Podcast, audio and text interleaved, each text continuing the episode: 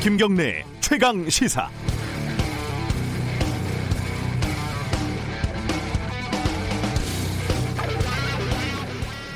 놀부네 집에는 쌀독에 햅쌀도 그득하고요. 냉장고에는 놀부가 애정하는 한우 1 플러스 플러스 꽃등심도 넘쳐난다고 합니다. 그런데 어느 날 놀부가 갑자기 짜장면이 땡깁니다. 식구들 데리고 중국집 외식을 가야 되는데 마침 현금이 없습니다. 그래서 옆집에 사는 흥부에게 돈을 빌려봅니다. 흥부는 별로 빌려줄 마음이 없죠. 지금까지 한 짓을 생각하면 당연하죠. 흥부는 돈을 빌려줄 수는 없지만 대신 꽃등심을 사주겠다 이렇게 얘기를 합니다. 농부, 놀부는 싫다고 하죠. 내가 얼마나 꽃등심을 좋아하는데 그걸 넘기나. 흥부가 그럽니다. 싫으면 짜장면 먹지 말고 집에서 꽃등심을 구워 드세요. 그러니까 놀부가 동네방네 떠들고 다닙니다. 동네 사람들 흥부 저 못된 놈이 짜장면 먹고 싶은데 돈을 안 빌려줍니다. 이 배우지 못한 흥부놈이 피 같은 꽃등심을 억지로 싸게 팔라고 연병을 합니다. 어제 경제지에서 기사를 하나 봤는데요. 보유한 목동 아파트 가격이 급등을 해서 9억 원이 넘어서 대치동에 들어갈 전세자금 대출을 못 받아서 분통이 터진다 이런 내용이었습니다. 굳이 신문 이름을 이야기하지 않는 건 비슷한 기사가 꽤 많기 때문입니다.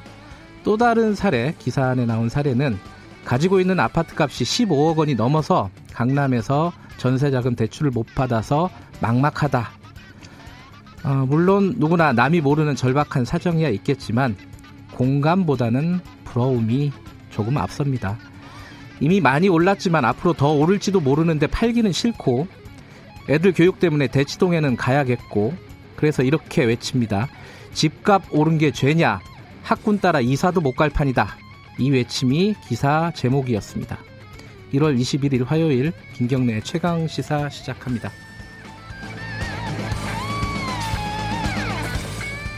김경래 최강 시사는 유튜브 라이브로도 함께하고 계십니다. 샵 9730으로 문자 보내주시면 공유하겠습니다. 짧은 문자는 50원, 긴 문자는 100원입니다. 스마트폰 콩 이용하시면 무료로 참여하실 수 있습니다. 자, 오늘 화요일 주요 뉴스 브리핑부터 시작하겠습니다. 고발뉴스 민동기 기자 어김없이 나와 계십니다. 안녕하세요. 안녕하십니까. 중국 우한 폐렴이 어, 국내 확진 환자가 처음 발생을 한 거죠? 네, 지난 19일 중국 우한에서 인천공항으로 입국한 중국 국적의 여성인데요. 네. 공항 입국자 검역 과정에서 발열, 오한, 근육 통증 등의 증상을 보여서 격리가 됐고 이제 격리가 돼서 검사를 받았는데요. 네. 현재 국가 지정 격리 병상인 인천 의료원에서 치료를 받고 있습니다. 이 여성은 바이러스를 보유하고 있긴 합니다만 폐렴 증상은 아직 나타나지 않았고요. 네. 현재 안정적인 상태라고 합니다. 질병관리본부는 이 여성이 검역 단계에서 격리가 돼서 지역 사회 노출은 없는 상황이라고 밝혔습니다. 환자의 일행 5명도 현재까지는 별다른 증상이 없는 것으로 확인이 됐는데요. 이 질병관리본부는 항공기를 함께 탄 승객과 승무원 명단을 파악 중이고요. 네. 접촉자로 파악되면 관할 보건소에 통보해서 14일 동안 능동 감시를 할 예정입니다. 보건당국은 감염병 위기 경보 수준을 관심에서 주의 단계로 상향 조정을 했습니다. 중국에서 확진자가 200명이 넘었고 그렇습니다. 일본, 태국 다 이렇게 지금 어, 발병자가 생겼습니다. 네.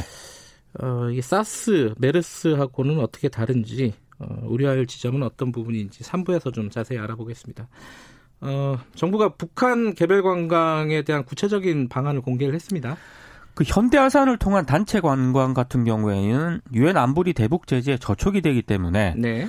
이제 우회로를 통해서 개별 관광을 추진하겠다는 그런 의도로 보입니다. 네. 아, 일단 첫 번째는 인도적 차원의 이산 가족과 비영리 사회 단체 중심의 개성 금강산 방문 이걸 이제 생각을 하고 있고요. 네. 두 번째는 중국 등 제3국 여행사를 이용한 북한 관광 프로그램 참여. 그러고서 나, 나머지 하나는 남측을 찾는 해외 관광객 있지 않습니까? 네. 이 해외 관광객을 제3국 여행사를 통해서 북한 관광과 연계하는 그런 방안 네. 이세 가지를 이제 구체적으로 제시를 했습니다.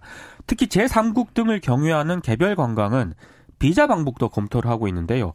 지금은 중국 등을 경유해서 북한에 들어갈 경우에 북한 당국이 발행한 초청장과 비자가 모두 있어야 방북이 승인이 됩니다. 근데 앞으로는 비자만 있어도 방북을 승인하는 방법을 검토하겠다는 건데, 근데 이게 다 이제 되더라도 일단 신변 안전과 같은 그런 문제하고요. 북측의 호응 여부 그리고 방북 과정에서 대북 제재 저촉 가능성 등 이 풀어야 할 숙제가 여전히 좀 남아 있습니다. 일단 북한이 열쇠를 첫 번째 열쇠를 쥐고 있는 거죠. 네. 네. 좀 기다려 보고요. 어제 중요한 사실 굉장히 역사적인 판결인데 다른 뉴스가 워낙 많아가지고 네. 어, 아주 자세히 다뤄지지는 않은 뉴스입니다. 여순 사건 어, 72년 만에 어, 민간 희생자에 대한 무죄가 판결이 됐습니다. 재심이었죠? 재심이었는데요. 네. 고 장환봉 심에 대한 재심입니다. 저희들이 이 유족들 인터뷰도 한번 했었어요. 네. 네. 당시 이제 29살이었는데 1948년 당시 군법 회의에서 이 장한봉 씨에게 적용한 내란죄 등에 대한 이 범죄 사실이 증명되지 않았다면서 광주지법 순천지원 제1형사부가 무죄를 선고했습니다. 네. 이장 씨는 1948년 10월 이른바 여순 사건 당시 철도기관사로 근무를 했었는데요. 네. 제주 4.3 항쟁 진압 명령에 반발을 해서 당시 그 국방경비대 14연대 군인들이 봉기를 했거든요. 근데 이제 장 씨가 순천에 도착한 이후에 이 봉기에 동조했다는 이유로 계엄군에 체포가 됐고 체포된 지 22일 만에 처형이 됐습니다. 네. 재판부는 내란죄에 대해서는 아무런 증거를 찾을 수 없었고 국권문란죄는 미 군정 때 제정이 돼서 이미 효력이 종식된 포구령을 적용, 을한 것이다. 그래서 죄를 물을 수 없었다고 밝혔습니다. 아, 부장판사가 김정아 부장판사였는데요. 네. 더 일찍 무죄 판결을 내리지 못하고 명예회복에 힘쓰지 못한 점을 사법부를 대표해서 사과드린다. 이렇게 얘기를 했고 판결을 마친 다음에는 이 김 부장 판사를 비롯해서 배석 판사와 검사, 법원 직원들이 모두 일어나 고개를 숙여서 사과를 했습니다. 음, 판결문을 읽어 내려가면서 어, 눈물을 흘렸다 그러죠. 그렇습니다. 판사가. 네. 어, 어제가 용산 참사 몇 주년이죠? 11주년이었군요. 11주기 추모제가 예. 열렸거든요. 유족들은 이 용산 참사의 진상 규명을 제대로 하지 못해서 여러 지역에서 철거민들이 아직도 쫓겨나고 있다. 마음이 아프고 유족으로서 책임이 무겁다. 이런 입장을 밝혔고요. 종교계 시민사회단체 인사들도 그 추모제에 참석을 했는데 명진 스님은 용산처럼 그리고 쌍용 자동차처럼 세월호처럼 컨베이어 벨트에 끼어 목숨을 잃었던 김영균 씨와 같은 일들이 벌어지지 않아야 한다 이런 얘기를 했고요. 네. 더 이상 가난하고 힘없는 사람들이 목숨을 잃지 않는 세상이 만들어지길 바란다. 음. 이렇게 얘기를 했습니다. 유가족과 시민단체는 이 국가폭력 범죄에 대해서는 공소시효와 관계없이 책임자를 처벌할 수 있도록 21대 국회에서는 국가폭력 사건 진상규명 특별법을 제정해야 한다. 이렇게 촉구를 하기도 했습니다. 용산 참사는 사실 어, 지금 검찰 개혁 얘기 많이 나오고 있는데 네. 경찰 개혁이 왜 필요한지를 단적으로 보여주는 사례죠. 그렇습니다. 예. 어, 경찰의 어, 공권력은 훨씬 더 폭력적일 수 있다라는 것을 보여주는 사례라고 할 수 있습니다. 어, 검찰 중앙간부 인사가 곧 있을 예정이죠. 그 상가집에서 생긴 대검찰청 간부들 사이의 다툼에 대해서 네. 추미애 법무부 장관이 상가집 추태로 규정을 하면서 개탄스럽다. 검찰 조직 문화를 바꾸겠다. 네. 어제 이런 입장을 밝혔는데요. 어, 일단 상사에게 고성을 지른 후임 검사에 대한 징계도 거론이 되긴 합니다만 법무부는 징계는 검토하지 않고 있다는 그런 입장입니다. 네. 어, 이번 일을 계기로 23일로 예고된 법무부의 중간 간부 인사 폭이 더 커질 것이다 이런 전망이 나오고 있는데요. 법무부가 어제 오후에 검찰 인사위원회를 열었는데 특정 부서 중심의 기존 인사 관행과 조직 내 엘리트주의에서 벗어나서 인권 보호, 형사 공판 등 이른바 그 민생과 직결된 업무에 전념해온 검사들을 적극 우대하겠다고 입장을 밝혔습니다. 술 마시고 뭐 고성을 지르고 이런 거는 추태가 맞는데 네. 사실 내용은 좀 따져볼 필요는 있어요. 그 검찰 내부에 어떤 기류들이 있는지, 그렇죠. 이게 수사 차질이 실제로 있는 건지 이런 부분들은 좀 따져볼 필요는 있는데 어, 한겨레 신문에 전 이거는 하나 좀 소개를 해드리고 가고 싶더라고요. 한겨레 신문에서 당시 자리에 있었던 어, 송경호 중앙지검 3차장 얘기를 기사로 썼더라고요. 아, 송경호 3차장. 예. 유명하신 거, 분입니다. 거기 어, 상가집에서 사심 없이 수사했다. 네. 이렇게 항변을 했다는 거죠. 조국 수사에 대해서. 네. 어, 이 사람은 특수 2부장이었고 조국 수사를 총괄했던 사람입니다. 그죠? 근데 언론계에서는 굉장히 네. 유명한 분이죠. 어, 피디수첩 광우병 네, 광우병 관련된 수사를 해서 어, PD들 다섯 명을 기소를 했고 전원 무죄가 나왔던 사건입니다. 대법원에서도 그렇죠? 무죄가 예. 나왔죠. 무리한 기소라는 거는 당시에 검찰에서도 어, 사표를 낼 정도로 그렇습니다. 기소는 안 된다라고 했는데 그 기소를 담당했던 어, 검사가 송경호 검사였는데 네. 지금 중앙지검 3차장이 이성윤 검사장 앞에서 이렇게 얘기를 했다고 하죠. 국민으로부터 부여받은 권한을 사익이나 특정 세력을 위해서 쓰면 안 된다. 어, 이게 모르겠습니다. 할 말인지 잘 모르겠습니다. 한겨레 신문 이게 많이 알려진 얘기인데 그렇습니다. 정리해서 이렇게 썼더라고요. 네. 그래서 눈에 띄더라고요. 자 민주당의 문석균 지금 이제 의정부 갑에 나오려고 하는 후보자 중에 한 명이죠. 네. 그 아빠 찬스 안 쓴다고 문희상 의장 이렇게 얘기를 했었는데 아빠 찬스를 이미 쓴 거 아니냐라는 또 얘기가 나오고 있어요. 그 문석균 부위원장의 부인과 아들이 서울 서초구에 거주하다가 건강에 좋지 않은 그 문희상 국회의장 부부를 모시고 살기 위해서 네. 2018년 의정부로 이사를 했거든요. 근데 6개월 뒤에 문희상 의장이 국회의장이 되니까 문석균 부위원장 아들은 서울 한남동 국회의장 공간으로 전입 신고를 합니다. 네. 공간에 거주하면서 인근 초등학교를 다녔다고 하는데요. 근데 문 부위원장은 전입 신고를 안 했습니다. 그러니까 자녀 교육을 위해서 문 부위원 문 부위원장이 이 국회의장 공관을 활용한 것 아니냐 이런 음. 지금 비판이 나왔는데요. 네. 문 부위원장이 한겨레 기자와 통화를 했는데 노부모를 모시기 위해 의정부로 서울 공관으로 따라다닌 것이고 이 네. 과정에서 아들은 학교를 자주 옮겨서 큰 스트레스를 받았다.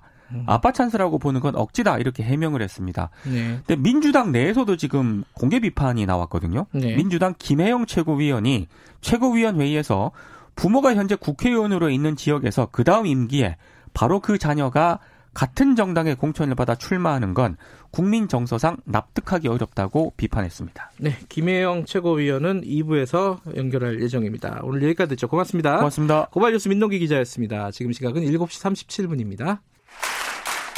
최강 시사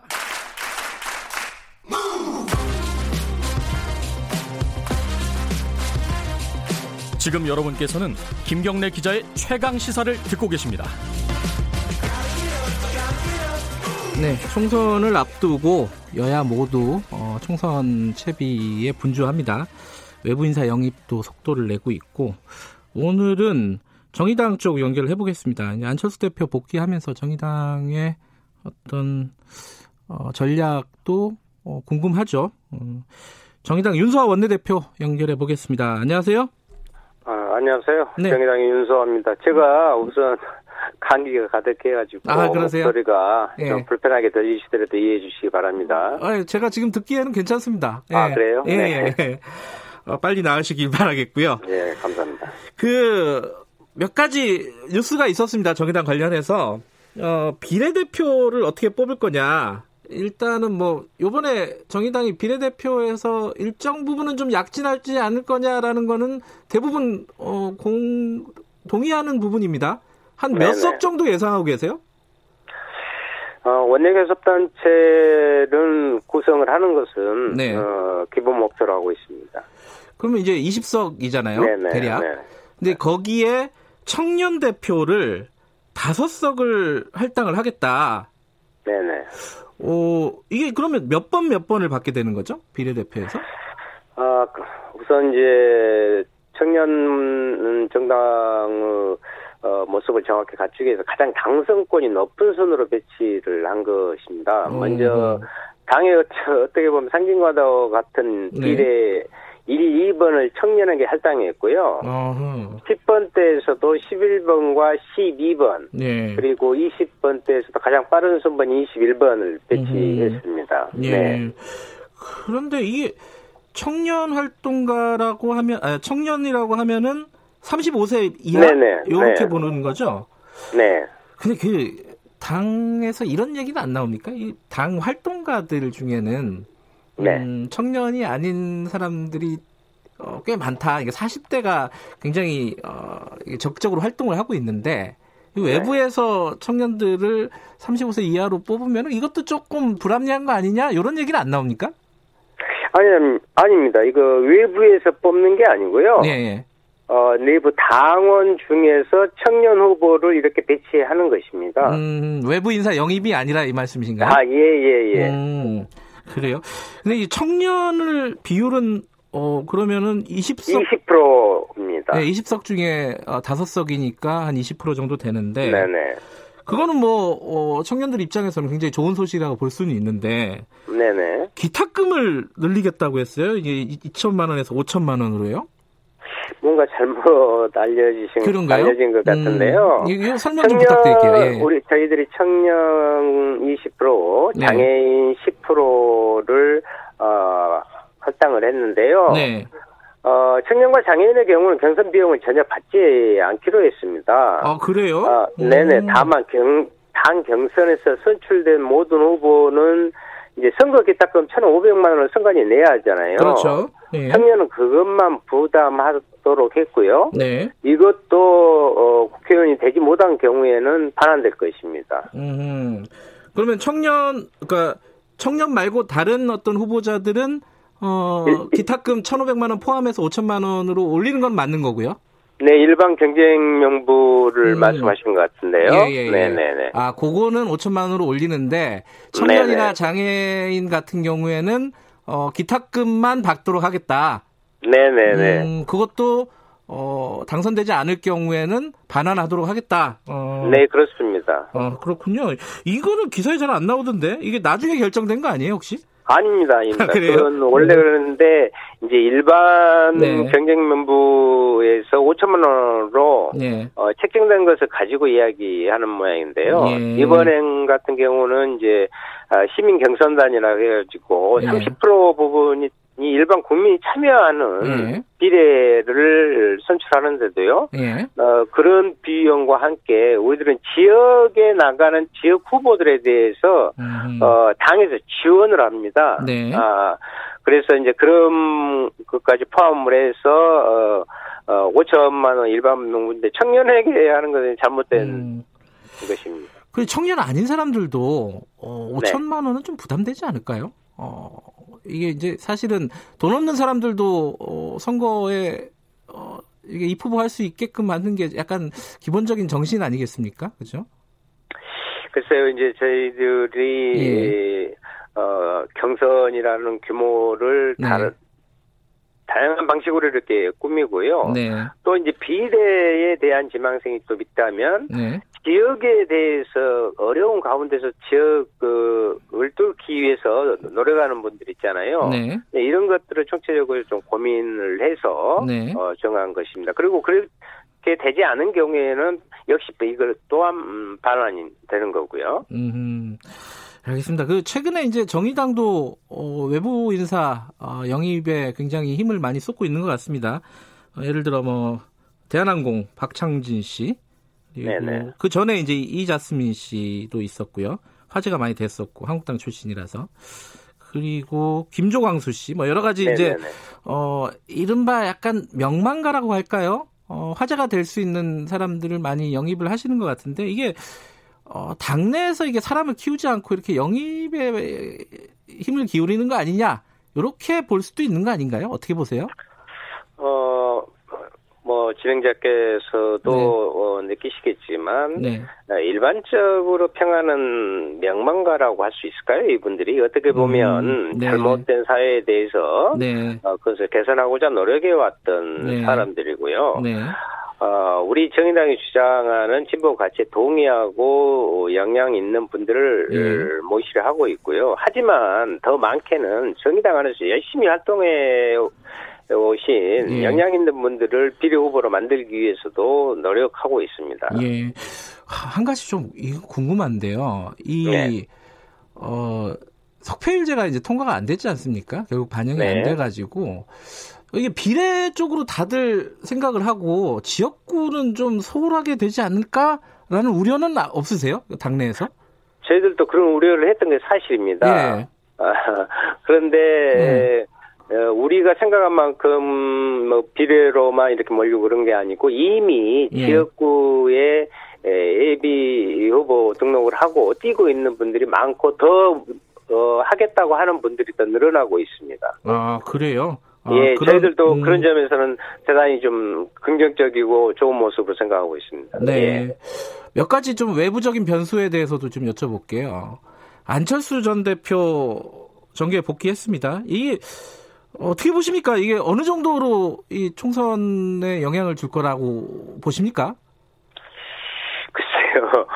아, 뭐 비유하자면 흘러간 물로는 물레방아를 돌릴 수 없다는 이야기가 있는데 예 안철수 전 어, 대표 같은 경우는 이미 국민적인 평가가 네. 끝나지 않았는가 이렇게 생각을 해요. 지난번 음. 갤럽 여론조사에서 네. 비호감도 69%로 1위를 기록한 정치란 말이죠. 네. 음, 이것은 어, 국민적 정서가 어떠하다는 것을 뭐 잘 아실 것 같고 예. 저는 큰 영향을 끼치지 못할 거라고 봅니다. 지금 이제 귀국을 했기 때문에 그리고 예. 야권이 여러 가지 로 어, 지서 자체가 제대로 잡히지 않는 가운데서 예. 이합집산이 이루어지고 있기 때문에 에, 그분의 행적이 에, 관심이 가는 거지 저는 차차 속의 태풍으로 끝나지 않을까 이렇게 생각합니다.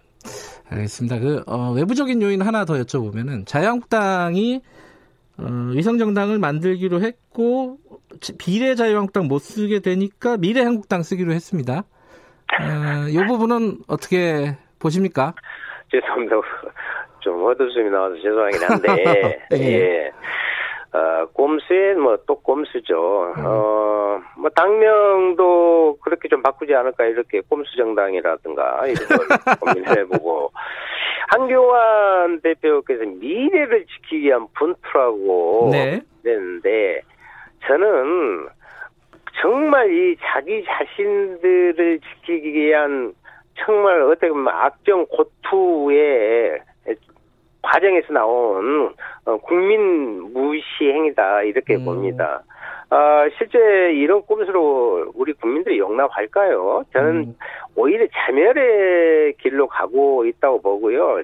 자기 자당의 안에서도 여러 가지 지금 그에 대한 어, 이야기들이 나오고 있는 것 같습니다. 왜냐하면 이러다 다 죽는 거 아니냐 이런 음. 표현까지도 나오고 있고요. 근데 논리적으로 보면요, 자유한국당은 어, 선거법 이번에 그 개정을 네. 어, 반대해 왔잖아요. 그러니까 네. 이제 비례 어 그 연동형 비례제를 무력화시킬 수 있는 이런 미, 어, 위성정당을 만드는 게 논리적으로는 맞는 거 아닌가요? 연동형 비례대표제가 예. 불법입니까? 그건 아니잖아요. 그건 아니죠. 예. 오히려 예. 정말 위성 정당을 만든다는 것은 예. 어, 실제로 국민의 자발적으로 조직이 돼야 되고 예. 민주적으로 운영돼야 한다는 헌법과 정당법을 위반하는 것이죠. 음. 이것을 오히려 음. 어, 억지 논리로 내세워서 자기 합리화를 하는 것 자체 이것도 국민을 음. 무시하는 행위다 저는 이렇게 봅니다. 알겠습니다. 정의당 관련해서 하나만 더 여쭤보면요. 네. 진중권 전 동양대 교수가 탈당을 했어요. 네. 윤소아 원내대표하고도 좀 설전이 있었죠. 네, 저는 뭐 좀 네. 음, 여러 부분에서 좀 진중하게 좀 살펴봐 주시리라 네. 어, 그런 부탁을 한 적은 있는데 그렇게 오시, 뭐 반응을 하시니까 좀 그렇고요. 네. 지금은 이제 당을 떠난 분인데 네. 사실 더 이상 뭐 이분에 대해서 저는 관심도 없고요. 어, 별로 더 할 이야기도 없습니다. 또 당에서도요 예. 전혀 어, 그와 관련해서 논의가 되거나 그렇고 있지 않습니다. 네네. 예, 최근에도 사실 이제 진중권 전 교수에 대해서 여쭤보려는 건 아니고 그러니까 네. 진중권 교수가 이제 정의당에 대한 비판의 글을 굉장히 많이 쓰고 있습니다. 근데 네. 이제 그 본질적인 내용이 뭐냐면은 아시겠지만은 민주당 그러니까 그 속칭 어 민주당의 이중대 역할을 하는 게 정의당의 정체성에 맞는 거냐? 지금 선거에서 잠깐 이길 수는 있지만 장기적으로 봤을 때 진보 정당으로서의 어, 정체성을 지키는 거에는 조금 악영향을 주지 않겠느냐 이런 우려일 것 같아요. 본질적으로 보면은 요건 어떻게 보세요? 그 민주당 이중대로는 가장 많이 썼던 것이 어디죠? 그 자유한국당 아니겠습니까? 예, 예. 그런데 저희들은 예. 그래요. 예. 실제 아무 여당이라 하더라도 그것이 제대로 되고 어, 국민의 뜻에 부합되고 미래를 위한 제대로 된 개혁의 부분이라면 네. 저희들은 같이 한, 같이 힘을 네. 모아주는 것이고요. 예. 아닌 것은 음, 정확히 견제하고 분명한 입장을 해준 것이 정의당의 입장이었어요. 네. 그런데 그것을 단순히 똑같은 그런 의의로 사용하는 것은 정의당에 음. 대한 네. 아 어, 상당히 더 이상 표현하지 않겠습니다. 네. 음, 알겠습니다. 오늘 여기까지만 듣죠. 고맙습니다. 네. 정의당 윤소아 원내대표였습니다.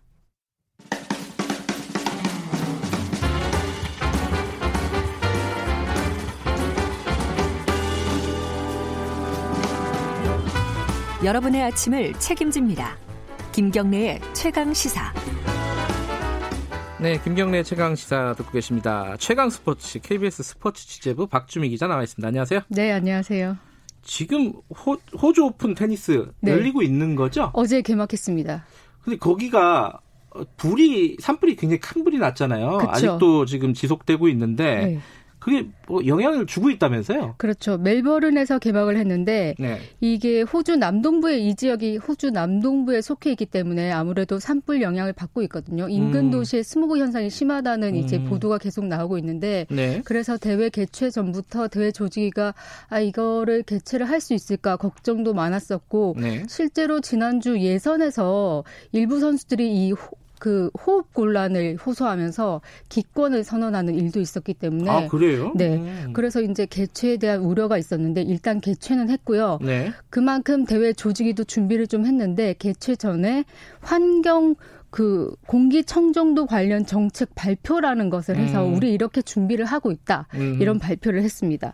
내용을 보니까요. 경기 진행 도중에 지속해서 이제 공기청정도를 검사하겠다. 그리고 이제 수치를 1에서 5까지 측정을 음. 하는데 5가 가장 최악의 나쁨 수준이거든요. 음. 5까지 가면은 의료 전문가들의 조언에 따라서 주심의 재량에 따라서 이 경기를 중단할지 예. 혹은 지속할지 그리고 중단을 하더라도 언제 재개할지 음. 이런 것들에 대해서 논의를 하고 경기를 이제 치르겠다 이렇게 얘기를 했습니다. 어제 첫날 경기했는데 스모그로 인한 뭐 경기 지연이나 중단 음. 이런 사례는 다행히 없었습니다.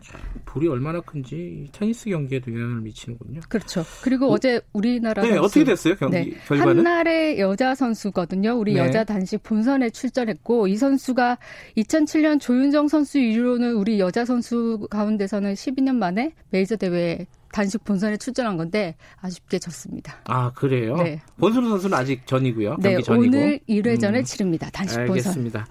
어, 한 가지 좀 어, 안 좋은 소식이 하나 들어왔네요. 프로, 프로농구에서 귀화 선수들이 몇 명 있잖아요. 네.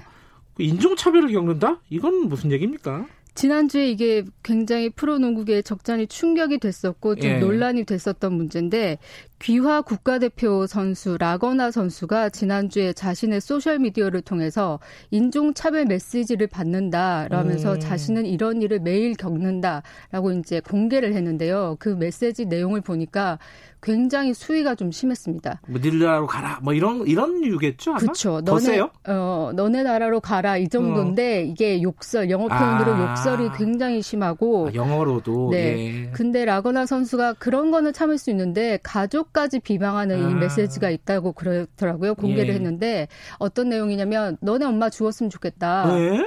너네 딸 죽어라, 교통사고나 나라, 뭐 이런 수준인 거죠. 그건 좀 폐륜적인. 그렇죠. 네. 이제 그래서 어, 자신을 향한 비방은 이해하지만 가족을 이, 이 건드리는 거니까 이해할 수 없었고 본인이 이런 거를 매일 겪는다고 고충을 음. 털어놓은 건데 라거나 선수뿐만이 아니라 여기서 뛰고 있는 외국인 선수들을 향한 일반적인 인종차별도 굉장히 심하다고 하더라고요. 인삼동사의 브라운 선수도 공개를 했었고 아. 그런데 이게 특정 선수 한두 명에게만 국한된 일이 아니었다는 게 알려졌고 거기에다가 전태풍 선수라고 있어요. 네. 이 선수가 10년 넘게 프로농구 무대를 밟아왔었고 예. 2009년에 귀화 혼혈 예. 외국인 선수로 이제 프로 무대에 밟아왔었는데 이 선수에게도 이런 메시지가 많이 왔다는 겁니다. 음. 그러니까 꽤 오랜 기간 우리 인종차별을 겪어왔었다는 것들이 공개됐어서 많은 분들이 좀 놀랐었고 농구계에서는 그래서 이제 외국인 선수 차별 금지를 음.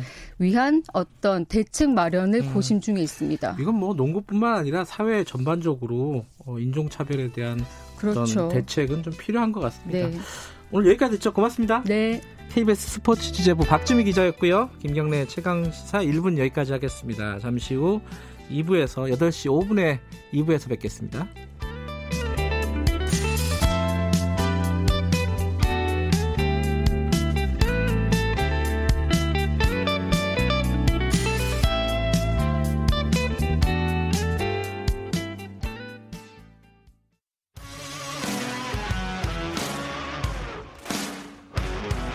탐사보도 전문 기자 김경래 최강 시사.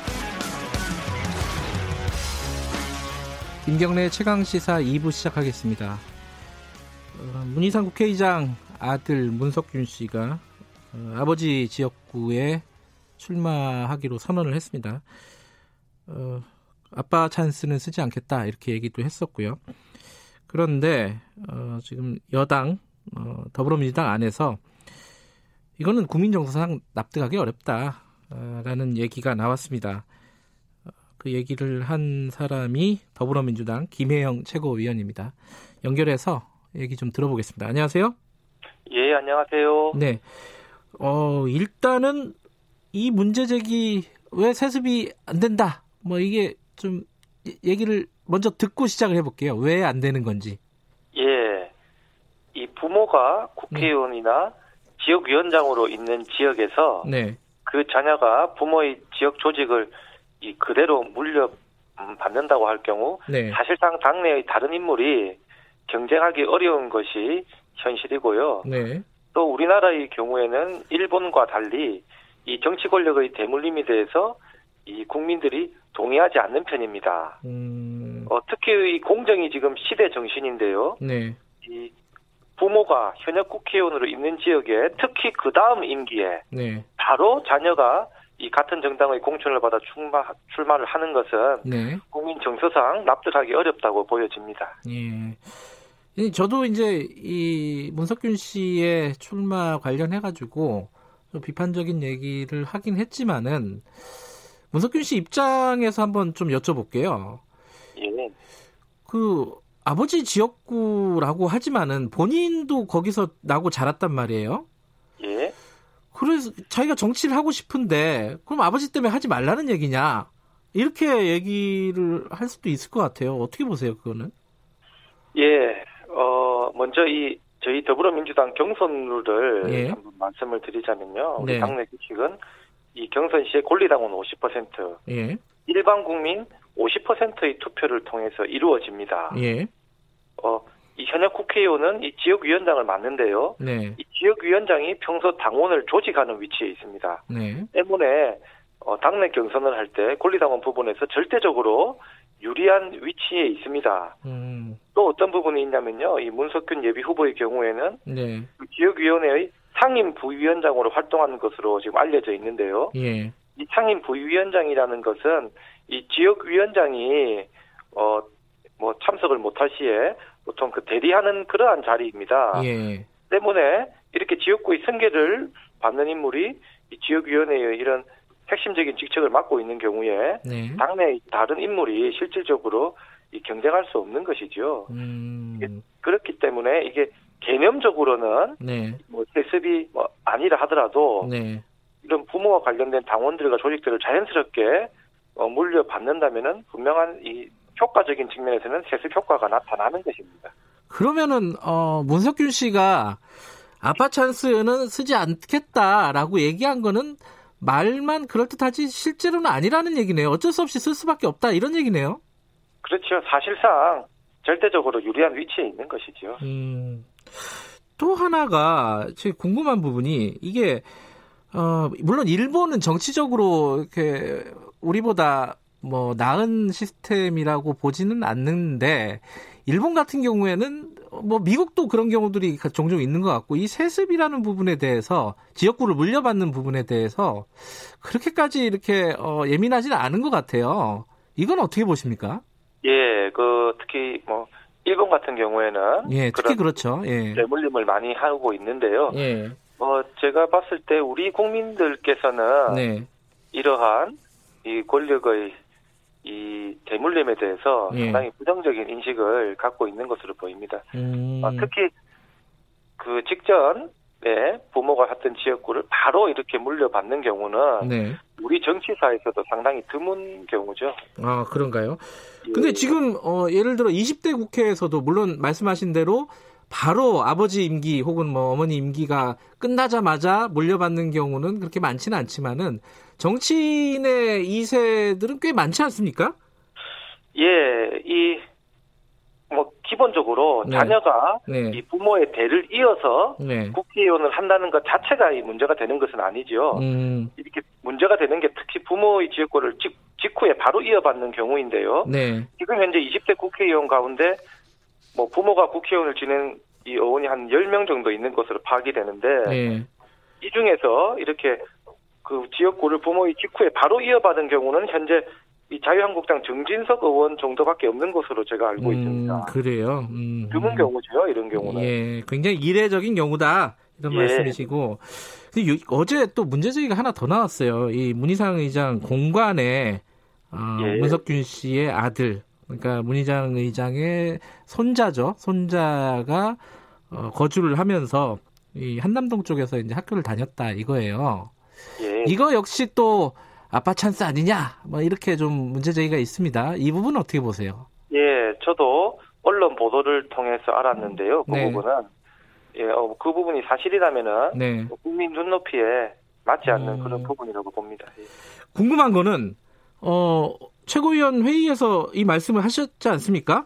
예. 더불어민주당에서는 처음으로 문제 제기가 나온 겁니다. 공식적으로는. 그렇습니다. 어, 다른 최고위원들 그리고 또 당 지도부 뭐 예컨대 이해찬 대표 어떻게 이 상황을 받아들이고 있습니까? 예, 뭐 이해찬 대표 경우에는 특별한 언급은 없었고요. 예. 어, 저희 당내 의원들이나 지도부 예. 중에서도 예. 이러한 논란에 대해서 예. 우려를 지금 보여주는 분들이 있습니다. 음흠. 사실 이 사안은 네. 이 지역구 한석을 넘어서 음. 전체 선거 판세에 영향을 미칠 수도 있는 그런 뭐 사안일 수 있습니다. 아, 거기 지금 거기가 의정부 갑이죠? 그렇습니다. 의정부 갑을 전략공천 지역으로 발표를 했어요. 예. 이게 전략공천이라는 거는 어, 경선을 안 한다는 뜻인가요? 정확하게는? 전략공천이라는 것은 네. 그 개념상으로는 이제 경선을 안 한다는 것인데요. 네.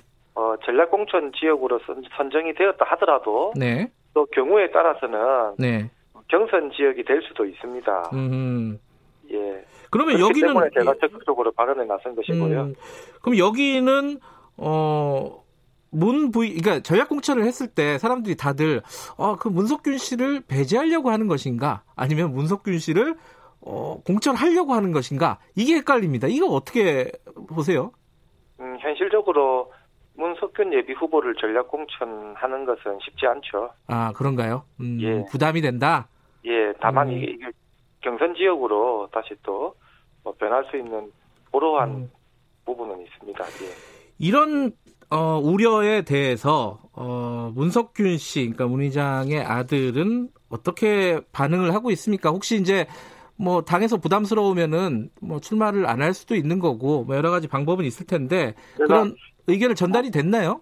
제가 직접적으로 네. 어, 그 의견을 네. 예, 지금 뭐 듣지는 못했습니다. 음, 그러면 이게 지금 논란이 예. 어, 많이 되고 있기 때문에 네. 어, 뭐 지금 현재 예비 후보 등록을 한 상황이지만은 네. 뭐 어느 정도 당의 입장을 좀 이해해주지 않을까 그렇게 음, 생각합니다. 그렇게 기대를 하고 계시는군요. 예. 그건 좀 지켜보도록 하고요.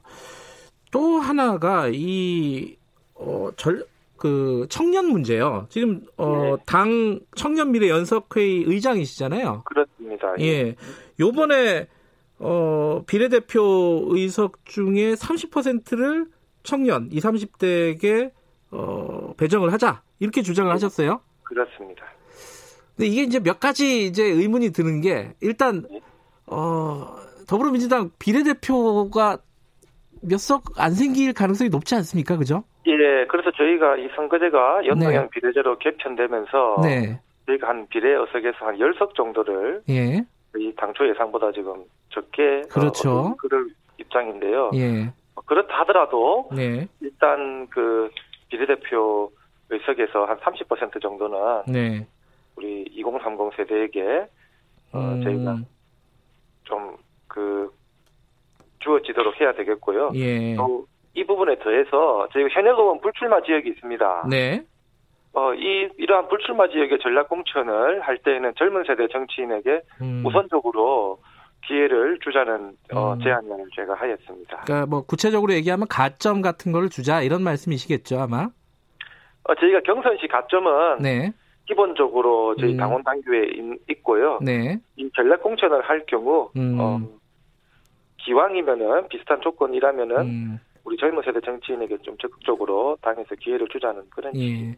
좀 일부에서 저희들이 정의당의 윤소아 원내대표 연결했었는데 거기는 당선권의 20%를 청년에게 주겠다는 거예요. 35세 이하에게. 지금 어 김혜영 의원께서는 30%라고 얘기 하면은 그거보다 훨씬 더 많습니다. 이게 당에서 받아들여질까요?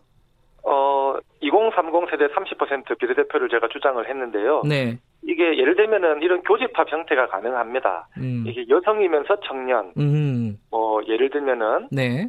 또뭐 청년이면서 뭐 환경 전문가 이런 식으로 교집합 형태가 있기 때문에 네. 우선은 충분히 가능하다고 봅니다. 예. 아 이거 하나 궁금해서 여쭤보는 건데 청년은 네. 몇 살까지가 청년입니까?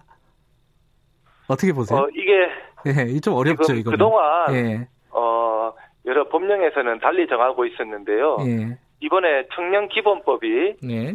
통과되면서 어 34세까지를 네. 청년으로 규정을 했고요. 네. 저희 어 더불어민주당에서는 네. 이 청년 당원을 만 45세까지로 규정하고 있습니다. 아니 근데 만 45세면은 너무 높은 거 아니에요? 정치권이 예. 상당 상당히 고령화 추세에 있다 보니까 예. 청년 당원의 예. 현재 기준 연령이 높은데요. 예. 어, 저희도 차후에 음. 요 청년 당원 연령을 좀 줄여나가는 논의를 어, 어. 할 예정입니다. 그 기준으로 하면은 김혜영 최고위원도 어, 저도 청년이시네요. 그렇죠. 예, 예. 자, 몇 가지 다른 문제 좀 여쭤볼게요. 음, 예. 하나는 정봉주 전 의원이 금태섭 의원 지역구에 어, 나가겠다 이러고 지금 선언을 했습니다. 이거 어떻게 보십니까, 네. 이거는? 어, 그 부분에 대해서 예. 당에서 우려하는 분들이 예. 예, 더러 계시지요. 예. 아니, 그, 어. 최고위원께서는 좀 이 부분에 대해서 말씀해 주실 수 있으실까 싶어 갖고 여쭤보, 여쭤봤습니다. 예. 뭐, 개인의, 예. 뭐, 선택 문제이기는 한데요. 네. 어, 전체적인, 어, 이, 선거 판세를 놓고 봤을 때 어, 조금 당에 어떤 영향을 미칠지는 저희가 좀 지도부에서 깊게 고민을 해봐야 될 문제인 것 같습니다. 알겠습니다. 지금 뭐 예. 개인에 대한 문제라서 좀 얘기하기가 어, 이렇게 부담스러우신 부분도 좀 있을 것 같기도 하고요. 또 하나가 지금 그, 그 말씀을 하셨어요. 지금 청와대 강기정 전무수석이 부동산 네. 거래 허가제 얘기를 했잖아요. 예. 여기에 대해서도 비판적으로 발언을 하셨습니다. 그렇습니다. 이건 왜, 왜 문제가 있는 거죠? 사실, 기본권은. 네. 이 공공 필요에 의해서 제한을 할 수 있지만 네. 제한하는 경우에도 본질적 내용을 침해할 수 없는데요. 네. 이 주택거래 허가제 같은 경우에는 이 소유권의 한 내용인 처분권을 심대하게 제약을 함으로써 기본권 침해의 우려가 상당히 높습니다. 음흠.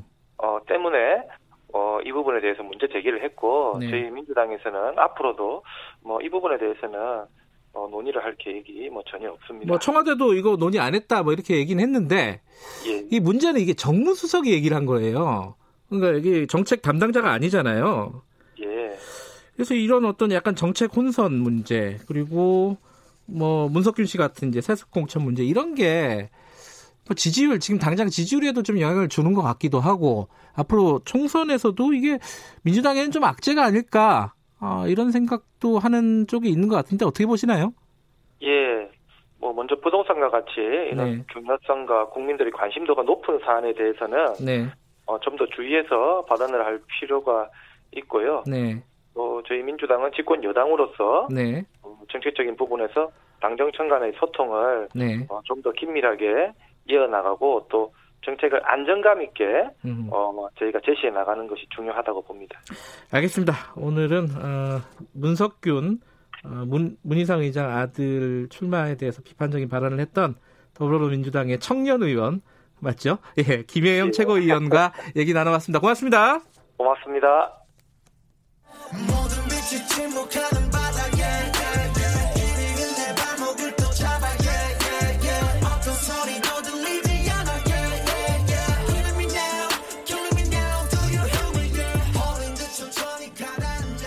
지금 들으신 음악이 어, 이걸 아시면은 대중문화에 그래도 좀 관심이 있으신 분입니다. 어, BTS가 어, 정규 4집 앨범 중에서 먼저 공개한 블랙스완이라는 노래입니다. 이게 지금 전 세계적으로 굉장한 선풍적인 어떤 화제를 불러일으키고 있다고 해요.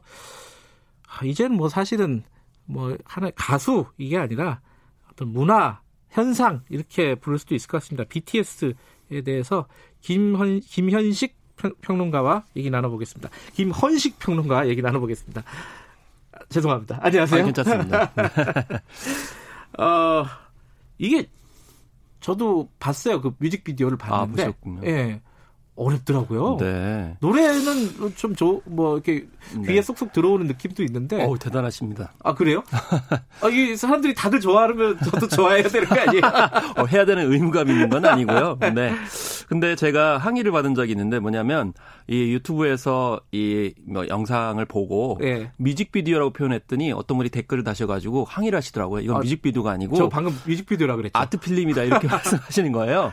왜냐하면 대개 이제 뮤직비디오라고 하면 이 가수가 등장을 해가지고 자기 노래를 부르잖아요. 예. 근데 이 아트 필름에는 가수가 등장하지 않아요. 아이들이 등장하지도 예. 않고 무용수들만 나오더라고요. 예. 그렇기 음. 때문에 이건 그냥 현대 무용을 적용한 그런 음. 작품이다 이렇게까지 이제 보는 거죠. 그래서 일곱 명의 무용수들이 이 노래에 맞는 그 주제를 전달하는 무용을 아무 대사 없이 행위로만 보여주기 때문에 음. 그런 면에서 좀 독특하다. 혹서 음. 예술의 반에 올라갔다. 이렇게 얘기를 하시기 때문에 아마 뮤직비디오라는 이름을 붙이시는 걸 좀 꺼리시는 것 같습니다. 벌써 조회수 한 2천 몇백만이더라고요. 이게 뭐 국내에서 보는 게 아니라 전 세계적으로 보기 때문에 그럴 것 같기도 한데 그렇습니다. 제목이 블랙스완입니다. 블랙스완은 네. 뭐 경제적인 용어 블랙스완도 있고 원래 이제 나심 탈레브가 네. 그런 용어를 썼죠. 네. 그러기도 하고 영화 제목이기도 합니다. 네. 이게 무슨 뜻일까요? 그러니까 블랙스완은 그냥 우리말로 하면은 이제 검은색 뭐 고니 그래서 네. 백조에 상반되는 흑조 네. 이렇게 표현하면 될 것 같아요. 예, 예, 근데 우리가 흔히 생각했을 때는 백조만 있지 뭐 흑조가 있다고 생각하지는 않았지만 이제 흑조가 발견되면서 아, 인식을 깨줬던 거거든요. 그래서 음. 이제 사회과학에서는 전혀 생각하지 못한 음. 뭐 현상 이런 거를 얘기를 할 때 되게 블랙스완이라고 얘기하는데 근데 이 음, BTS에서는 아마 영화 쪽에 가까울 거라고 저는 생각을 해요. 음. 근데 이 블랙스완이라는 영화에서는 그 어떤 캐릭터로 등장을 하죠. 그래서 예. 나탈리 포트만이 그 역할을 해야 되는데 발레에서요. 그, 렇죠 예. 그 역할을 하려면 상당히 어떤 기량을 높이 보여줘야 되는 그런 상황이 되거든요. 그러니까 고귀한 존재가 되기 위해서는 또 결과물을 내기 위해서는 굉장히 각고의 노력을 해야 되고 그 안에 음. 일종의 이제 잔혹한 어떤 파괴적인 욕망까지도 생기게 되는 것인데 그래서 이게 여러 가지 그 함축적인 의미가 있어요. BTS 자신의 이야기이기도 해요. 음. 왜냐하면 어떤 기량 이상을 좀 보여줘야 되기 때문에 일종의 자신은 예술 노동자다 음. 이런 어떤 어, 측면들을 보여주고 있는 것이고 일반 뭐 우리 이제 노동자라든지 회사 입장에서 봤을 때는 좀 남다른 존재가 된다거나 성과물을 음. 내야 되는 그런 어, 현상들을 대입해서 알 수 있는 그런 메시지도 있습니다. 제가 가사도 귀에는 잘 안 들리니까 이제는 가사가 잘 안 들리더라고요. 근데 가사를 이렇게 보니까 가사도 어렵더라고요. 가사가 어려운데요. 대체적으로 네. 처음에 시작할 때 어, 네가 원하는 걸 해. 그리고 음. 네가 너의 생각이 뭔지 말해봐. 이런 얘기가 나오고 맨 마지막에도 그게 나오는데 중간에는 되게 뭐냐면 자꾸 이제 어, 침잠해 가고 처지고 음. 어, 굉장히 좀 일종의 어떤 디스플레이 뭐 이렇게 음. 좀 빠지게 되는 그런 상황이 이제 벌어지게 되거든요. 그런 갈등 상황들을 가운데 놓고 있어요. 그래서 BTS의 일종의 철학이라고 하는 것은 대부분 보면 자신을 좀 긍정하고 음. 사랑하고 이제 이런 차원에서 좀 힐링을 주는 요소가 있어서 음. 너무 성공 과정에서 이제 힘든 것들을 좀 스스로 치유하고 또 인정하고 이런 어, 이제 가치관들을 그 가사에 담고 있는 거죠.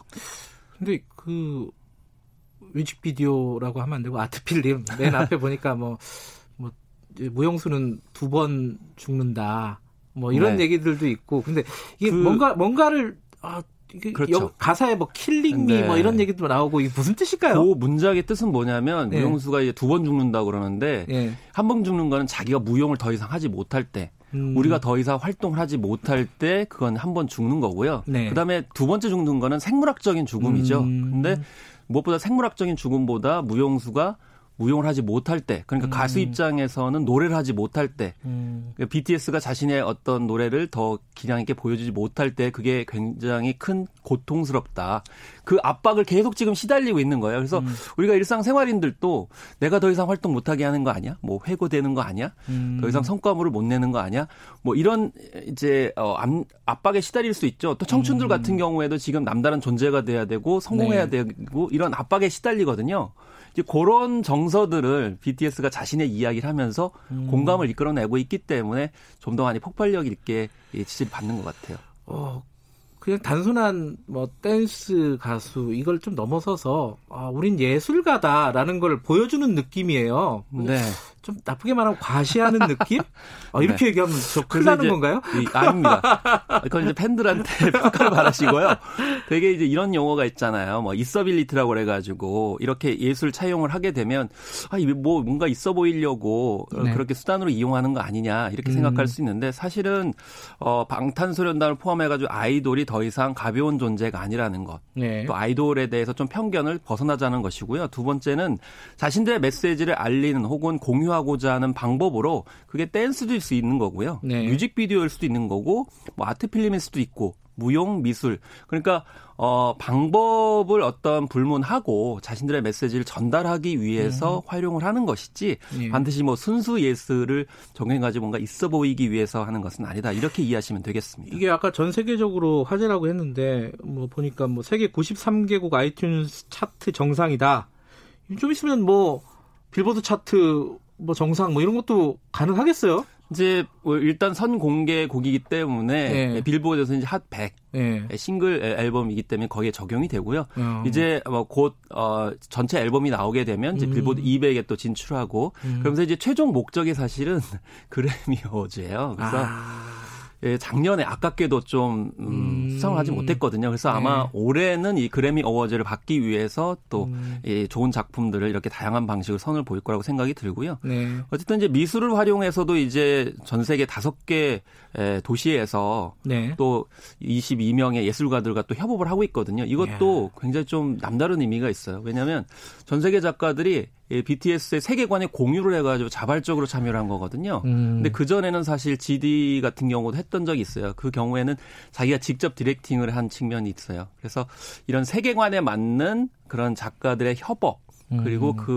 그뭐 이제 동기부여를 해가지고 함께 공유하는 다양성을 인정하는 형태의 작업들을 봉준호 감독하고 약간 비슷하다고 저는 생각을 해요. 음흠. 무조건 우리의 콘텐츠를 내세우고 뭐 그것을 뭐 공유하라 이렇게 강요하는 것이 아니고 같이 협업을 하면서 어, 잘할 수 있는 부분들 이끌어내는 그런 것들이 음. 현재 어떤 글로벌 창작 어, 어, 이게 특징이 아닌가 생각이 듭니다. 어, 활동의 반경이 남다릅니다. BTS는. 예. 아 BTS뿐만이 아니고 지금 현재 우리 젊은 세대들의 이런 마인드가 음. 이 정도로 올라갔지 않았을까라는 생각이 전 듭니다. 이게 데미안이 헤르만 헤스 데미안을 모티브로 하는 게 맞아요? 아, 이건 이제 저 이제 전반적으로 이 아. BTS 같은 경우는 스토리텔링과 컨셉을 가지고 앨범 활동들을 많이 하거든요. 그래서 성장서사라 그래가지고 그 청춘기의 고민 그런 음. 것들을 반영을 해서 어, 노래뿐만이 아니고 퍼포먼스를 하기 때문에 예, 행, 활동 자체가 성장서사의 바탕을 둔 스토리텔링입니다. 데미안 읽기 열풍도 불고 있다고요. 자, 김원식 평론가였습니다. 고맙습니다. 네, 감사합니다.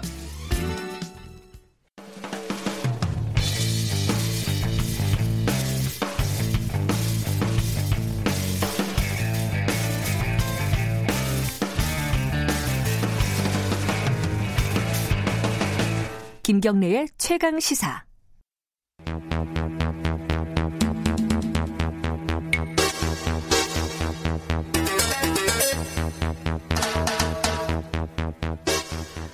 네, 사건의 이면을 들여다보고 깊이 있게 파헤쳐보는 시간입니다. 추적 20분.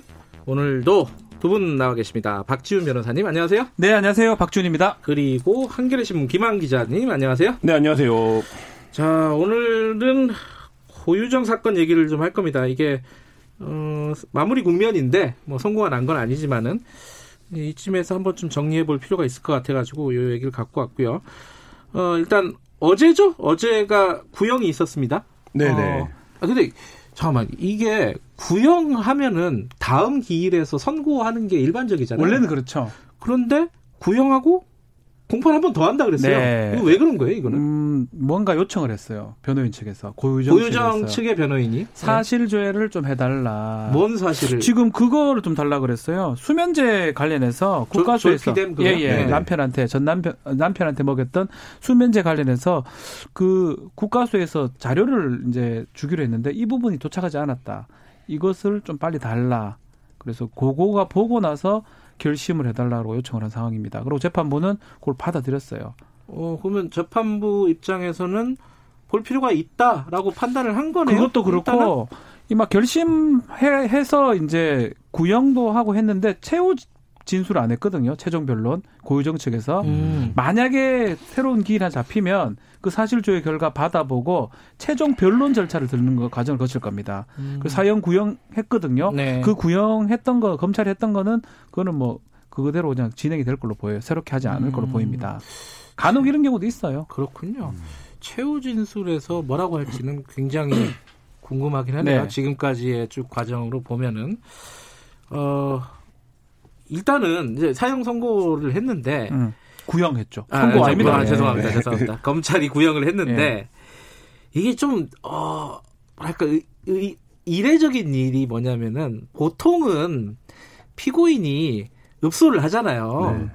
이게 어쩔 수 없는 상황이었다. 네네. 네. 죄송하다. 내가 평생 사죄하고 살겠다. 이렇게 대부분 가고 그걸 뭐 형량에 참작하고 이런 거 아닙니까? 네. 그, 런 얘기가 전혀 없어요. 이거 네. 왜 그런 거예요, 김한 기자? 어, 검찰도 구형을 하면서 그 얘기를 했습니다. 음. 그러니까 고정이 그 검사가 무서워서 말을 못하겠다 이런 얘기를 재판에서 해서 화제가 음. 되기도 했었는데 검사가 어제 그 범죄 사실을 얘기하면서 이제 울먹일 정도로 굉장히 이제 잔혹한 범죄다. 음. 검찰이 울먹일 정도로 검사가 검사가 아. 이렇게 했었고 이런 표현이 있었어요. 그러니까 아버지 앞에서 아들을 죽이고 아들 앞에서 아버지를 죽였다. 아. 따지고 보면 그렇죠. 네네. 네. 그렇죠. 네, 그렇게 얘기할 정도로 그러니까 이 사건이 통상적인 어떤 살인 사건에 비해서도 굉장히 범 범행 수법이나 양상이 어, 잔혹하고 음. 말씀하신 대로 고유정 측이 재판 내내 그러니까 뭐 단 한 번도 반성하는 모습이 없었다고 할 정도로 음. 그러니까 일관되게 이제 부인했고 어제 검 구형한 과정에서 검찰이 강하게 얘기했던 건 뭐냐면 일각에서 얘기하는 결정적 증거가 없다라는 부분과 네. 관련해서 이게 너무 당연히 결정적 증거가 없을 수밖에 없는 사건이 아니냐. 네. 그래서 아까 얘기했던 이제 졸피뎀 부분, 그러니까 그건 굉장히 smoking gun이다 결정적이다라는 부분이랑 아들 부분 관련해서는 당연히 증거가 안 남을 수밖에 없는데 음흠. 이런 음. 고유정이 했던 어떤 행동들이 굉장히 중요한 어, 정황 증거이면서 동시에 결정적 증거다. 뭐 이렇게 얘기를 하면서 사용 구형을 했습니다. 이게 뭐 이제 선고가 나봐야 알겠지만은 네. 피고 입장에서는 재판 전략 잘못 쓴 거 아니에요? 변호사 입장에서는 어떻게 보십니까? 저라면요. 예. 사실 인정을 하고 사실은 좀 형을 중형을 받는 건 어쩔 수 없어요. 예. 그걸 까는 방식으로 했으면 좋았을 건데 아 저 저라면요. 예. 저라면입니다. 근데 지금 아 마지막까지 이거는 참작할 만한 동기가 있는 살인 사건이라고 주장을 합니다. 참작할 만한 동기가 뭐죠, 예. 그러면? 일단은 우리가 양형 기준에서 예.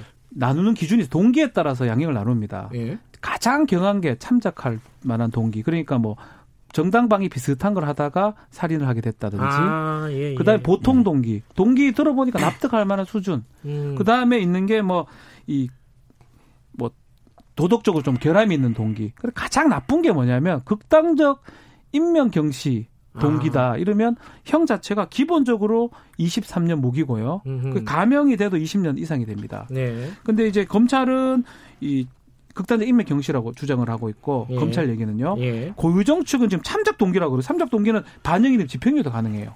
아, 그래요? 경하게 보면 3에서 5년까지 양형 기준이 설정이 돼 있거든요. 음. 그래서 그런 주장을 하는데 지금 드러난 사실에 따르면 그게 받아들일 가능성은 저는 없다고 보거든요. 아예 거의 음. 없다고.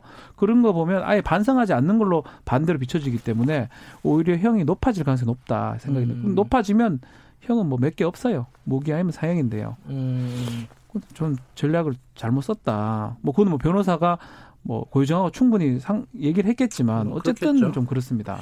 이게 그 뭐랄까 이 정당방위라고 주장을 하잖아요. 네. 우발적으로 네. 이렇게 남편이 성폭행을 하려고 했는데 그걸 막다가 살인을 저질렀다. 이렇게 지금 어, 얘기들이 많이 나왔었는데 이거에 대해서 검찰에 뭐 반대되는 어떤 증거들은 좀 어떤 것들이 있죠? 정리를 해보면은. 그러니까 핵심적인 게 졸피뎀이었죠. 그러니까 예를 들면 그 성폭행을 당하는 거를 방어, 방어하다가 살인을 했다. 우발적인 네. 살인이었다라고 이제 주장을 했는데 졸피된 성분이 검출이 됐다라는 거고. 음. 그러니까 졸피된 성분이 검출됐다라는 건 이게 이제 충분히 그 앞선에 계획적인 어떤 음. 동기가 음. 있었다라고 이제 검찰은 보고 있는 음. 거고 사실 이제 그 부분이 받아들여진 거죠.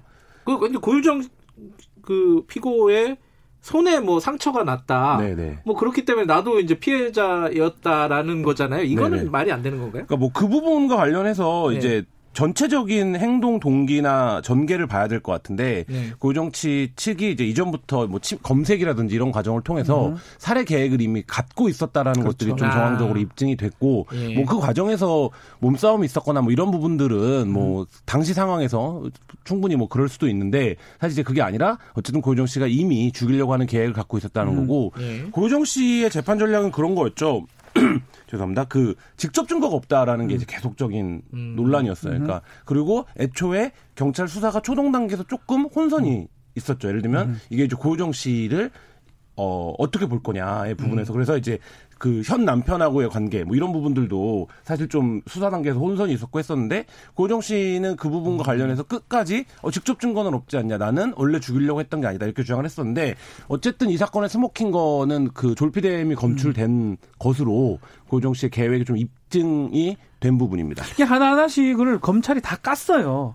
지금 간접 증거니까 증거가 없다고 고유정이 반박했던 그런 부분에 대해서 검찰이 증거들을 그래도 많이 모아 왔었어요. 예컨대 음. 뭐 손에 상처 같은 것도 고유정이 얘기하는 거는 방어 흔적인데 알고 방어원이 아니고 주저언이라든지 본인이 했을 가능성이 있던 그런 본인이 이제 가해를 하다가 그렇죠. 오히려 상처를 음. 입었을 네. 가능성 그런 어떤 음. 반박 증거들을 다 탄핵 증거라고 음. 표현하는데요. 그런 것들을 검찰이 다 제시를 했고요. 아마 재판부 입장에서는 그 증거들을 다 보고 판단할 건데 계속 얘기를 하지만 고유정의 어떤 이 변론 입증이 저는 실패, 실패했을 가능성이 높지 않을까 이렇게 보입니다. 근데 아까 졸피뎀 얘기가 그 남편의 혈흔에서 졸피뎀이 나온 거잖아요. 네. 네. 근데 그거를 사실 조회를 한 거는 정확하게 왜 그런 거예요, 그거는? 이게 좀 저도 좀 확인을 좀 해봐야 되는데 피 그러니까 고유정이 수면제를 남편한테 먹인 사실이 있는지 없는지 이거를 국가수에 확인해 달라고 사실 조회를 했다고 합니다. 음. 근데 그 내용은 사실 정확하게 뭔지는 모르겠어요. 그러니까 본인이 졸피뎀을 먹었다고도 주장을 네, 했잖아요. 네, 그렇죠. 그러니까 본인 피하고 남편 피하고 섞여 있었기 때문에 그 이게 국가수에서 오인했다 뭐 이런 이런 그런 주장도 있고 네. 하여튼 내가 이 사람한테 먹이지는 않았다라는 거를 국가수한테 음. 검증을 요청한 걸로 보이는데 네. 그 검증 자료가 사실조회 자료가 도착하지 않았다라는 게 이유고요. 네. 재판부 입장에서는 그 부분은 타당하다라고 생각이 들어서 재판 선고를 하지 않고 연기를 좀 한 상황입니다. 지금 이제 남편 어, 전 남편 살해 사건 살인 사건 말고도 의붓아들 살인 사건이 있습니다. 네. 아, 저는 사실 이거는 뉴스 나왔을 때, 아, 이건 좀 무리다. 음. 라고, 그냥 이게 이제 팩트를 네네. 모르는 상황에서 이건 조금 이제 몰아가는 거 아니냐라는 느낌도 있었는데, 결국 이것도 검찰은 유, 죄로 이제. 입증해낸 거로 보입니다. 네. 이게 병합이 됐죠. 그 그렇죠. 사건이.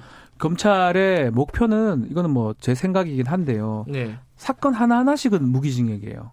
무기징역은 두 번 받아봤자 소용이 없습니다. 그런데 우리 대법원 판례로 봤을 때는 최소한 연속 살인이 됐을 때 사형 선고가 가능합니다. 그러니까 음. 우리나라는 사형 폐지 국가이기 때문에 사형 선고하려면 정말 특별한 사유가 있어야 되거든요. 네. 그 특별한 사유 중에 하나가 연쇄 연속 살인이라고 보고 두 명을 기소를 하고 두 명을 같이 재판받을 때 사형을 받을 수 있다고 검찰은 판단한 것 같고요. 네. 그래서 무리해서라도 병합해서 어, 좀 기소가 됐고, 네. 처음에는 좀 어려워 보였어요. 이 아들 같은 경우는, 의붓아들은. 그러니까요. 근데 이것도 거의 다 입증을 해냈습니다. 검찰에서. 특히 그 고유정의 뭐 검색 기록 이런 것도 있지만 어떻게 살해를 하는지 방법들을 대부분 이제 입증을 해냈거든요. 그러니까 법원 입장에서는 네. 검찰이 주장하는 게 타당한지 타당하지 않는지 네. 그 증거들이 맞는지 그 정도 판단하면 되는데 뭐 제 개인적 생각이긴 하지만 대부분 뭐 입증이 좀 된 게 아닌가 생각이 듭니다. 이, 어, 아들 외부 아들 살인 사건에는 이제 현 남편이 이제 네. 관계가 돼 있잖아요. 그렇죠.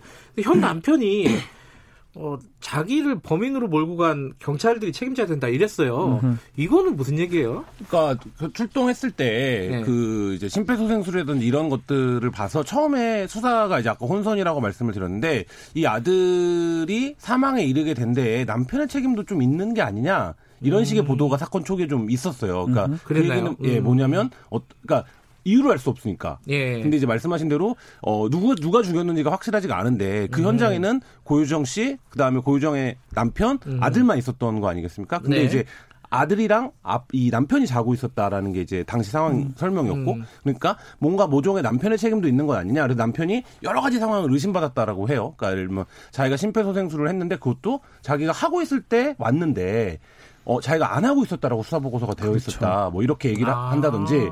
그래서 뭐 그런 관계들이 있었는데 남편이 그래서 애초부터 수사가 잘못됐다. 이 아들의 사망 사건도 음. 라고 주장을 했었고 어제 이제 구형 이후에도 그 얘기들이 조금 보도가 나왔습니다. 음, 경찰의 초동 수사가 문제가 있다. 네 네. 그렇게 주장을 했었죠. 그러니까 자기를 의심했다라고 본 거예요. 이 남편은. 그러니까. 아, 그렇군요. 네 네. 사실 그런 기사들도 좀 있었어요. 네. 어, 일부러 아들을 죽였다 이것까지는 모르겠는데 뭐 다리를 올려가지고 뭐 음, 음, 음. 이렇게 뭐 숨이 막혀서 죽었다라는 네. 뭐 그런 식의 그런 것도 검찰에서 이 증인들을 감정 증인들을 다 잘 내세운 것 같아요. 음. 그런 식으로 사망은 불가능하다. 아이의 음. 나이라든지 크기를 봤을 때 그런 것들 입증을 좀 해낸 것 같고요.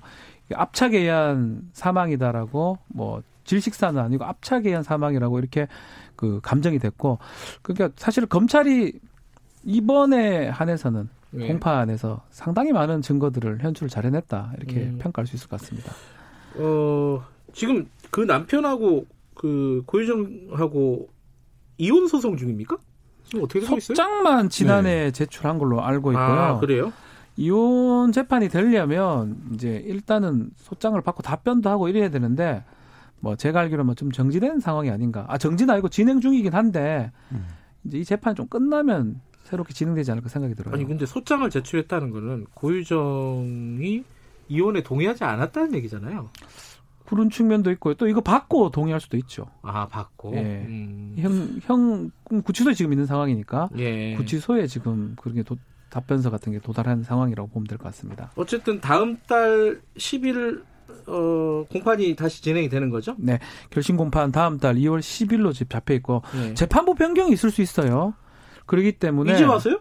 아니요, 그게 2월달 인사이동. 아. 그래서 저는 그럼 어떻게 되는 거예요? 이번에 받아들인 게 그 이제 이걸 받아들인 이유가 그 전에 끝낼 수 있고 자료를 받을 수 있다고 판단이 들었기 때문에 받아들인 것 같아요. 음. 재판부 입장에서 음. 재판부가 이거 이때까지 이렇게 보고 정봉기 재판장이거든요. 네. 재판 그 재, 재판 제주 재판 그 부, 부부가 근데 그렇게 해놓고 다른 재판부에 넘기면 갱신해야 되면 좀 조금 불합리할 수 있으니까 한참 더 걸릴 거 아니에요 또 아니 갱신한다 갱신 절차라고 예. 그냥 봤던 것처럼 이렇게 하는 수도 있는데 아, 그래도 그런다는 국민들이 이해를 못하죠 왜냐하면 재판을 직접 그 느꼈는가 하고 음. 서류를 보는 거 다르기 때문에 아마 제 생각인데요 2월 10일에 뭐 종결이 될 걸로 생각이 됩니다 재판이 음. 그때 선고가 날 결심이 있네? 2월 10일이고요. 아, 뭐 저는 그 뒤겠죠 아마. 만약 한다면 2월 24일이나 25일 정도 되지 않을까 생각이 듭니다. 음, 그렇군요. 이게 인사 때문에 어 인사 전에 날, 날 가능성이 높다. 저는 그렇게 음. 좀 예측이 됩니다. 2월 말 아니면 최소 뭐 3월 초 국민적 관심사가 높은 네. 사건이 됐고 했기 네. 때문에 네. 재판부 입장에서도 사실 검찰도 사형을 구형 말씀하신 대로 병합을 해서 사형을 구형을 한 건데 음. 이 범죄의 심각성이나 중대함을 감안을 해서 이렇게 이제 구형을 한 건데 네. 재판부 역시 이제 그 부분에 대한 판단을 당연히 어, 하리라고 봅니다. 뭐 선고까지 좀 기다려봐야 될 것 같고요. 그 김경수 드루킹 사건 있잖아요. 네. 그게 지금 계속 연기가 되고 있어요.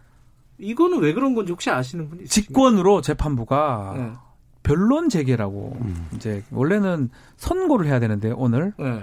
선고를 맞아요. 하지, 오늘이 선고 날이잖아요. 선고 날인데 선고를 네. 하지 않고 다시 심리를 하겠다라고 한 겁니다. 두 번째 지금 이런 상황이거든요. 그러면 뭐가 재판 판결 다들 꼴... 자기한테 유리, 유리하게 해석해요. 아, 양쪽. 아, 검찰은 저희도 유리하다. 예. 김경수 측은 김경수 예. 측이 유리하다. 근데 아. 하나 확실한 건 있어요. 지금 이 사건요.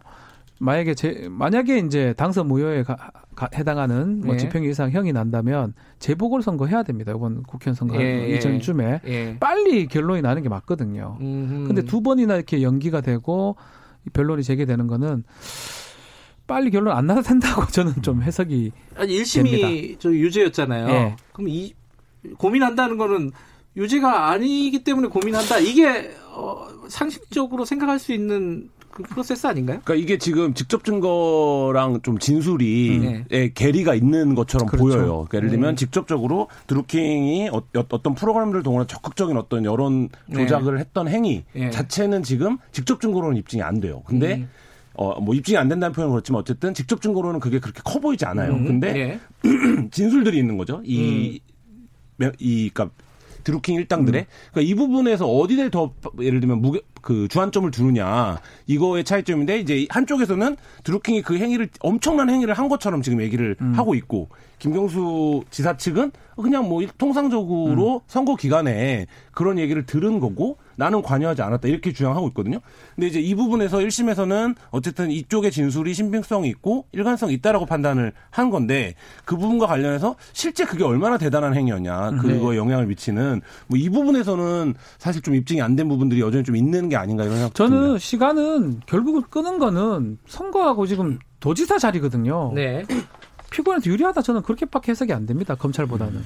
혹시 어 인사하고 딴 사람 딴 재판부에 넘기려고 부담스러우니까 이건 아닌가요? 뭐 그럴 가능성도 차문호 부장이거든요. 네. 지금 고등법원 차문호 부장인데 만약에 2월만 넘어가면 다른 재판부가 해야 됩니다. 알겠습니다. 이것도 좀 기다려봐야 되겠고요. 뭐 결론 난 게 없고 오늘 둘 다 기다려보는 걸로. 자 여기까지 듣겠습니다. 고맙습니다. 네, 감사합니다. 박지훈 변호사 한겨레 신문 김한 기자였습니다. 김경래 최강 시사 듣고 계십니다.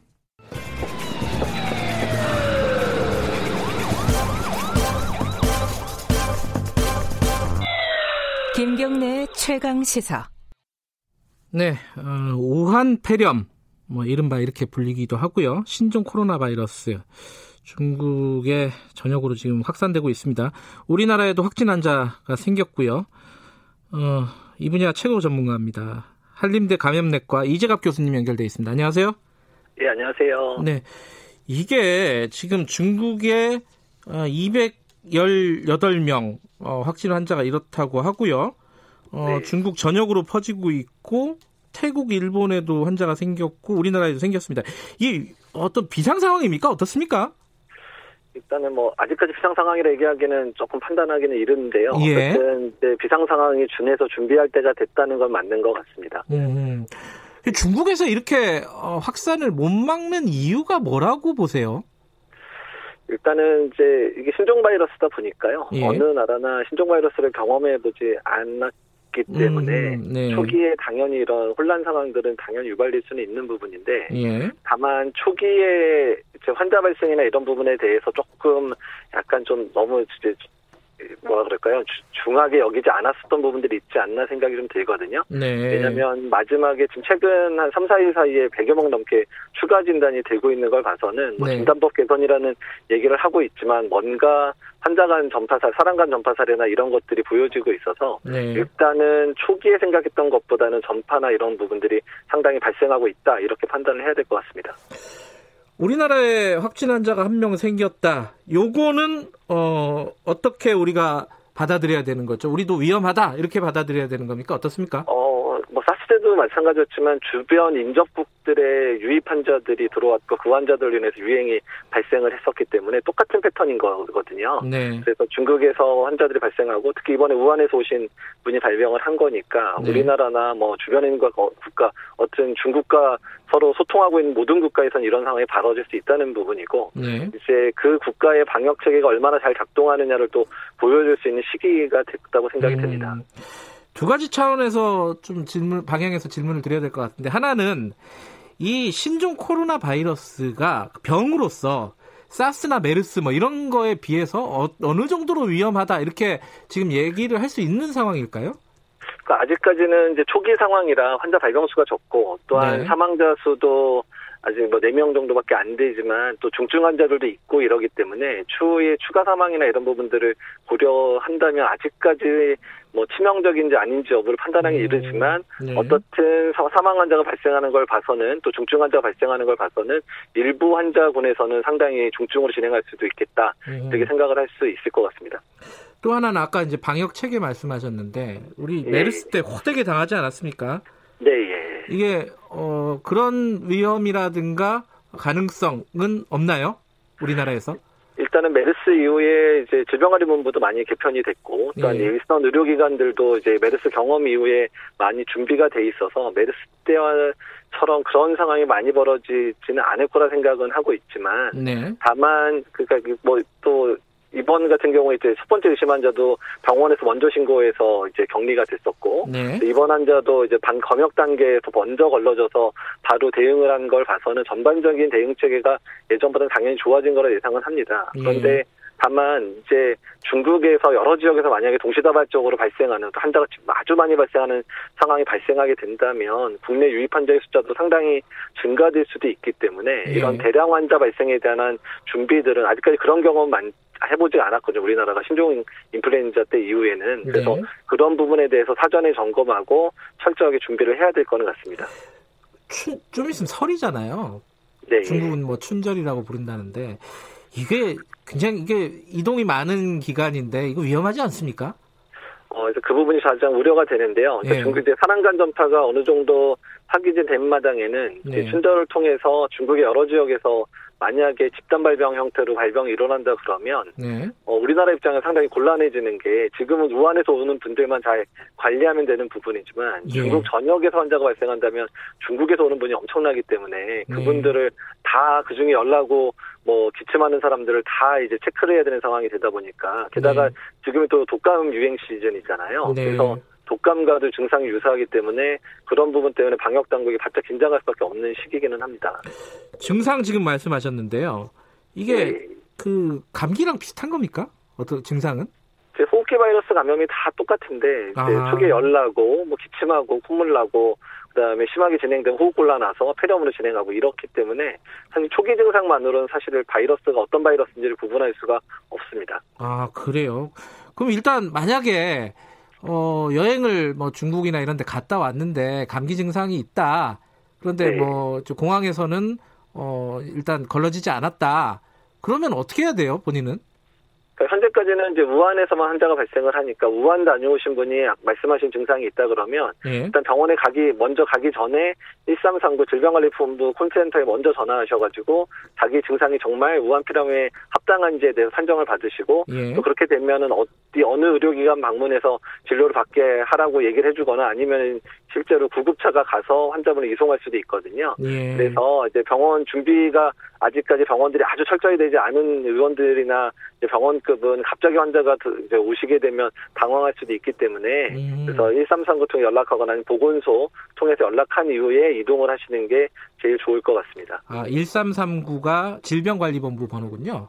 예, 그렇습니다. 예. 근데 이번에 이렇게 초기에 잡지 못하고 어, 중국에서 확산됐다는 게 네. 이게 중국의 어떤 특성이 있지 않습니까? 어떤 정보 공개라든지 이런 게 투명하지 못하고 이런 부분들 이런 부분들이 좀 영향을 주지는 않았을까요? 어떻게 보세요? 어, 뭐 이따 샀을 때보다는 정보 공개를 많이 해주는 편이기는 한데. 아, 그때보다는요. 아, 예. 예. 근데 좀 정보 공개를 할 때 조금 이렇게 좀 폭넓게 좀 많이 공개를 해주면 좋겠는데 딱 정말 자기네가 얘기하고 싶은 정보만 지금까지 계속 이렇게 풀어내는 형태로 계속 정보 공유가 되다 보니까 예. 민족국들은 사실 중국의 정보를 통해서 자국의 방역의 이제 단계라든지 방법을 결정을 해야 되는데 예. 그런 부분이 상당히 좀 어려웠던 부분들이 있거든요. 네. 그래서 이제 앞으로는 이제 뭐 중국도 사실 당황할 수밖에 없는 상황이어서 초기에 그럴 수 있을 거라 생각은 드는데요. 네. 일단 앞으로는 좀 환자 발생 상황이라든지 중국 내 전파 사례라든지 이런 것들은 좀 빨리빨리 보고를 해줘야 이제 우리나라도 이제 그런 부분의 대책을 잘 강구할 수 있을 것 같습니다. 근데 이런 상황에는 국제기구, 뭐 예컨대 뭐 많이 나오는 WHO 이런 데서 좀 개입할 수 있는 여지가 있는 거 아닌가요?